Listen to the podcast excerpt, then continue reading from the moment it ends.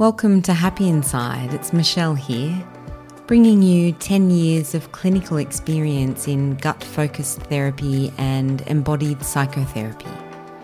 We're talking about the behavioural and psychological aspects of gut disorders, chronic conditions, chronic stress, and anxiety. All those conversations you've been waiting to have are happening here.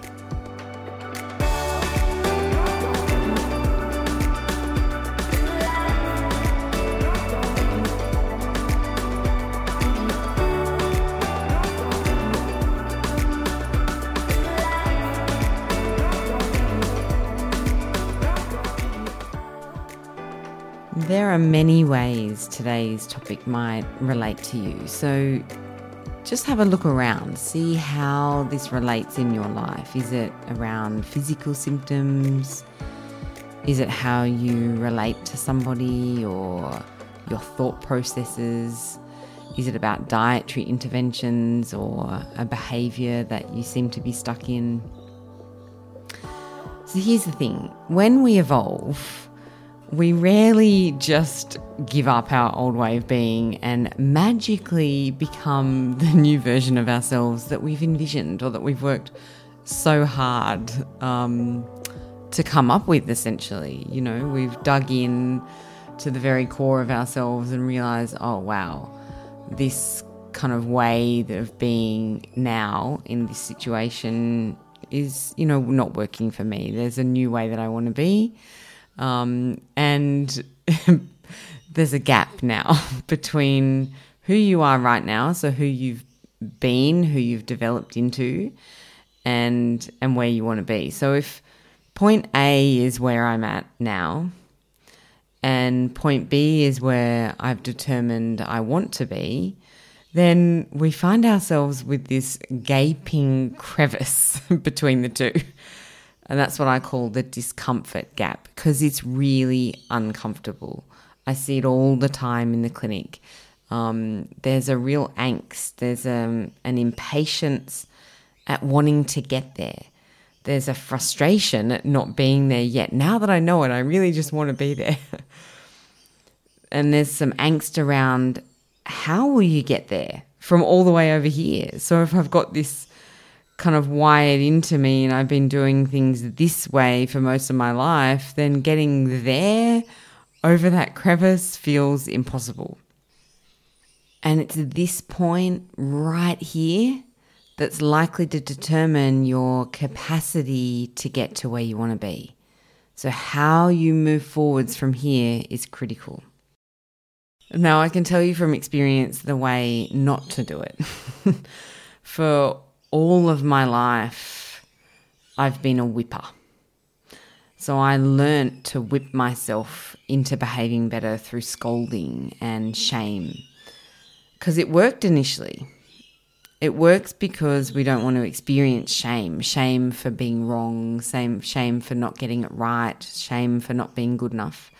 So, shame is a strong driver for change. But Shame is also powerful at eroding self esteem and self respect. So, in the long run, it's not an effective tool, not an effective strategy to use. So, I'll give you a hot tip on what is more effective kindness, compassion, encouragement, unconditional love, room for mistakes, no time pressure space, acceptance. No one loses out on self esteem or self respect with these. In fact, those things actually build. So, this is how we move forwards to shorten the gap in that crevice so that we can just step over with ease. Go gently on yourself. Remember that you're a human with complexities and long ingrained patterns. So it's about giving yourself space to revert to your old ways because guaranteed you will. No one gets it completely the first time round. Uh, this is not a movie. And the thing is, the benefit of reverting is to see the contrast. Ah, so now I've been doing B for a while. I can better see the ineffectiveness of A. Be careful not to scold yourself here, though. Remember, scolding will likely strip away your self respect and your self esteem. And the thing is, when those are low, we tend not to feel encouraged to behave better. So let's relate this to diet because I reckon every single person has done this at some point in their life. So if you think about a time that you've changed your diet, maybe to cut out junk food or chocolate, but you slip so it's been a while, maybe it's been a few days, maybe it's been a week or two, and you slip and you eat one small thing. And instead of being kind to yourself and encouraging yourself, you get angry and disappointed in yourself and you shame yourself and you say, stuff it. And you just gorge yourself with more of what you'd intended to give up. And then we all know where that gets you. You just feel worse about yourself. And then, of course, you have to start, wait till Monday to start again, right? That's like having a puncture in one tire. And instead of getting that one puncture fixed, you go around and puncture the other three tires. There's no way that that's helpful for you. It's not kind. It's not a nice thing to do. So we want to be nice. We want to be gentle and warm and remind ourselves it's okay. I'm only human. I don't know if you guys have heard, there's a song called Human. It's by a woman called Christina Perri. And the words say, I'm only human and I bleed when I fall down. I'm only human and I crash and I break down. We are such fragile beings, but we forget. And we treat ourselves terribly sometimes. So we need to treat ourselves accordingly, you know, that we are fragile. And therefore, we need to go gently on ourselves. You deserve to be loved and accepted and encouraged. And you also deserve kindness and compassion and gentleness. And I'm happy to give that to you.